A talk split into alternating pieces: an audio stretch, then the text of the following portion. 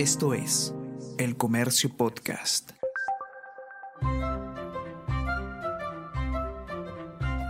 El Comercio Podcast presenta Mentiras Verdaderas con Renato Cisneros. Recomendamos ficciones de palpitante actualidad.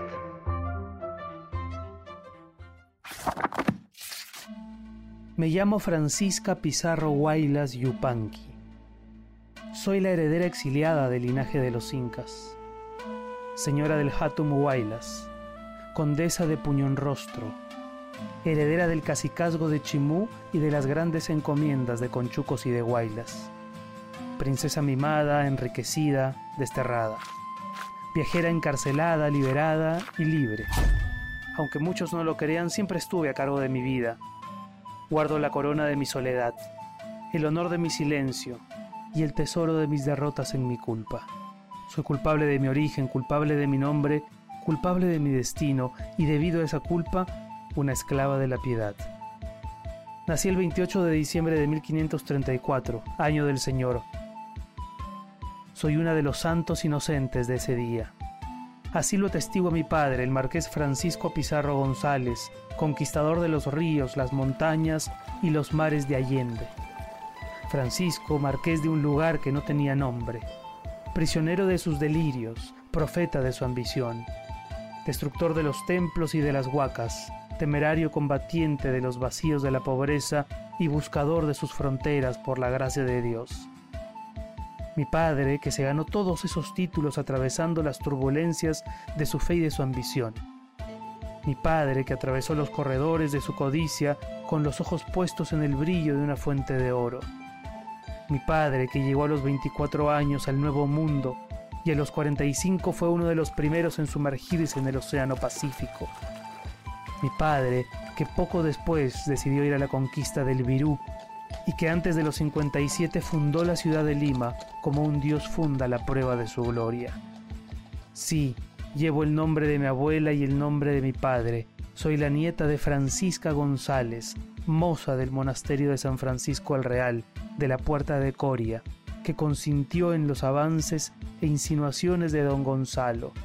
Soy la hija de Francisco Pizarro, que pasó de ser criador de cerdos, de acuerdo con los usos de su familia, a monarca aventurero de acuerdo con los dictados de su ambición. Soy la hija de Francisco Pizarro González, que huyó de Extremadura a Sevilla y que de allí fue a la península itálica, donde peleó en las campañas de Nápoles y en las de Calabria y de Sicilia, dejando forjada su estirpe de guerrero bajo el mando del gran capitán Gonzalo Fernández de Córdoba. Soy la hija de sus hazañas, soy la hija de sus miserias, soy la hija de su arrogancia, soy la hija de su audacia, soy la hija de sus remordimientos sigilosos, soy la heredera de los amores exaltados de sus vasallos y también de los odios pacientes de sus rivales. Cada 28 de julio, más que a detenerse a pensar en el pasado o el futuro de la patria, lo que hace la gran mayoría de peruanos es escapar, huir, fuera de su ciudad, incluso fuera del país. Una manera de vacacionar sin perder de vista la oportunidad de reflexionar en asuntos relativos a nuestra historia es llevarse un libro, un libro que hable de lo que fuimos siglos atrás.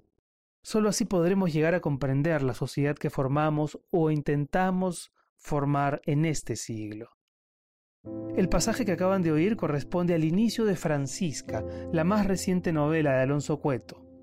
Cueto le otorga voz a una princesa inca, una heroína mestiza que no dejó rastros materiales de su presencia en el mundo, ni cartas ni documentos. Fue hija nada menos que del conquistador Francisco Pizarro y de la hermana de Huáscar y Atahualpa, su vida fue una compilación de tragedias. La obligaron a irse del Perú, le impusieron un matrimonio con un tío muchísimo mayor que ella, vio morir a cuatro de sus cinco hijos y tras la muerte de su esposo se casó con otro pariente. Convivían en ella la sumisión y la rebeldía, pero Cueto también nos habla, o Francisca a través de Cueto, también nos habla aquí de esa Lima auroral del siglo XVI, donde indígenas y españoles convivían en medio de profundas tensiones, muchas de las cuales eran generadas entre los propios miembros del incanato. unas divisiones y fragmentaciones que quizá sean el ADN del temperamento caótico que siguen mostrando las élites políticas peruanas. ¿Cansado del bombardeo de información? ¿Sin tiempo para profundizar? Ingresa a elcomercio.pe slash newsletters y suscríbete al newsletter El Comercio al Día para iniciar tu mañana bien informado. Además, puedes seguir nuestros boletines temáticos sobre la emergencia por el dengue o material deportivo y gastronómico. Un universo de conocimiento al alcance de tus manos.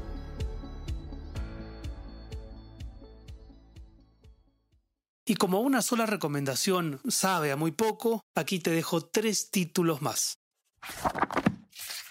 Las horas contadas. El último día de Francisco Pizarro, de Alberto Massa. Esta novela se centra en el desarrollo de las últimas 24 horas de la vida del conquistador del Perú. El lector es testigo de las cosas que vive, las que piensa y las que recuerda. Para ese momento Pizarro ya ostentaba el título de marqués que le otorgara Carlos V por sus logros durante la conquista. La historia empieza con él despertando en su habitación de Palacio de Gobierno en la Plaza de Armas de Lima y recordando pasajes de su infancia en Extremadura. Más tarde recordará los sucesos de la isla del Gallo, su encuentro con Atahualpa y otros episodios vinculados al sometimiento del imperio incaico, como la rebelión de Manco Inca. Se trata de un relato fascinante en el que Pizarro aparece retratado con muchísima humanidad. Fugaz felicidad en el puerto. El llanto de las tinieblas de Sandro Bocio Suárez. Ambientada en el Callao de hace 300 años, esta historia gira en torno al romance de un músico, Balmes, con una prostituta, Ligia María. Ambos son personajes heridos. Él carga un rostro deforme producto de un accidente, mientras que ella lidia con la pérdida de su familia, que muere en Europa por la peste, los rigores de la migración al Perú y las miserias propias de su oficio. En su momento la crítica destacó el llanto de las tinieblas por la versatilidad de su prosa y por el uso correcto del lenguaje propio del siglo XVI y XVII. Hace solo unas semanas, Sandro Bocio, el destacado escritor huancaíno, falleció luego de batallar durante meses con una enfermedad. Otra razón para leerlo. Reparación de ausencias. Brevetes de Historia Universal del Perú, de Fernando Iwasaki. Humor corrosivo, ingenio a raudales, prosa impecable. El sello reconocible del gran Fernando Iwasaki recorre también este su más reciente libro. Un libro de textos breves que podría definirse como una antología de sucesos y personajes históricos que la historia oficial ha olvidado consignar o ha silenciado deliberadamente. Iwasaki se refiere a estos textos como pequeños relatos o episodios humildes lo cierto es que en más de uno aporta datos novedosos e inserta personajes, sobre todo femeninos, de gran valía, desde las curacas del norte peruano hasta la novia de Alfonso Ugarte, pasando por la madre de Cáceres o la partisana de Huaripampa, un verdadero modelo de honor y resistencia. Estos son solo algunos títulos sobre literatura histórica peruana. Hay muchísimos más. Pienso en Yo me perdono de Fieta Jarque en Asesinato en la gran ciudad del Cusco de Luis Nieto de Gregori y más recientemente en títulos como El barco de San Martín de Juan Manuel Chávez o El espía del Inca de Rafael Dumet. ¿Cuáles títulos conoces tú? ¿Y cuál te llevarías de viaje para leer en fiestas patrias? Nos encontramos el próximo jueves con más mentiras verdaderas. Esto fue Mentiras Verdaderas con Renato Cisneros.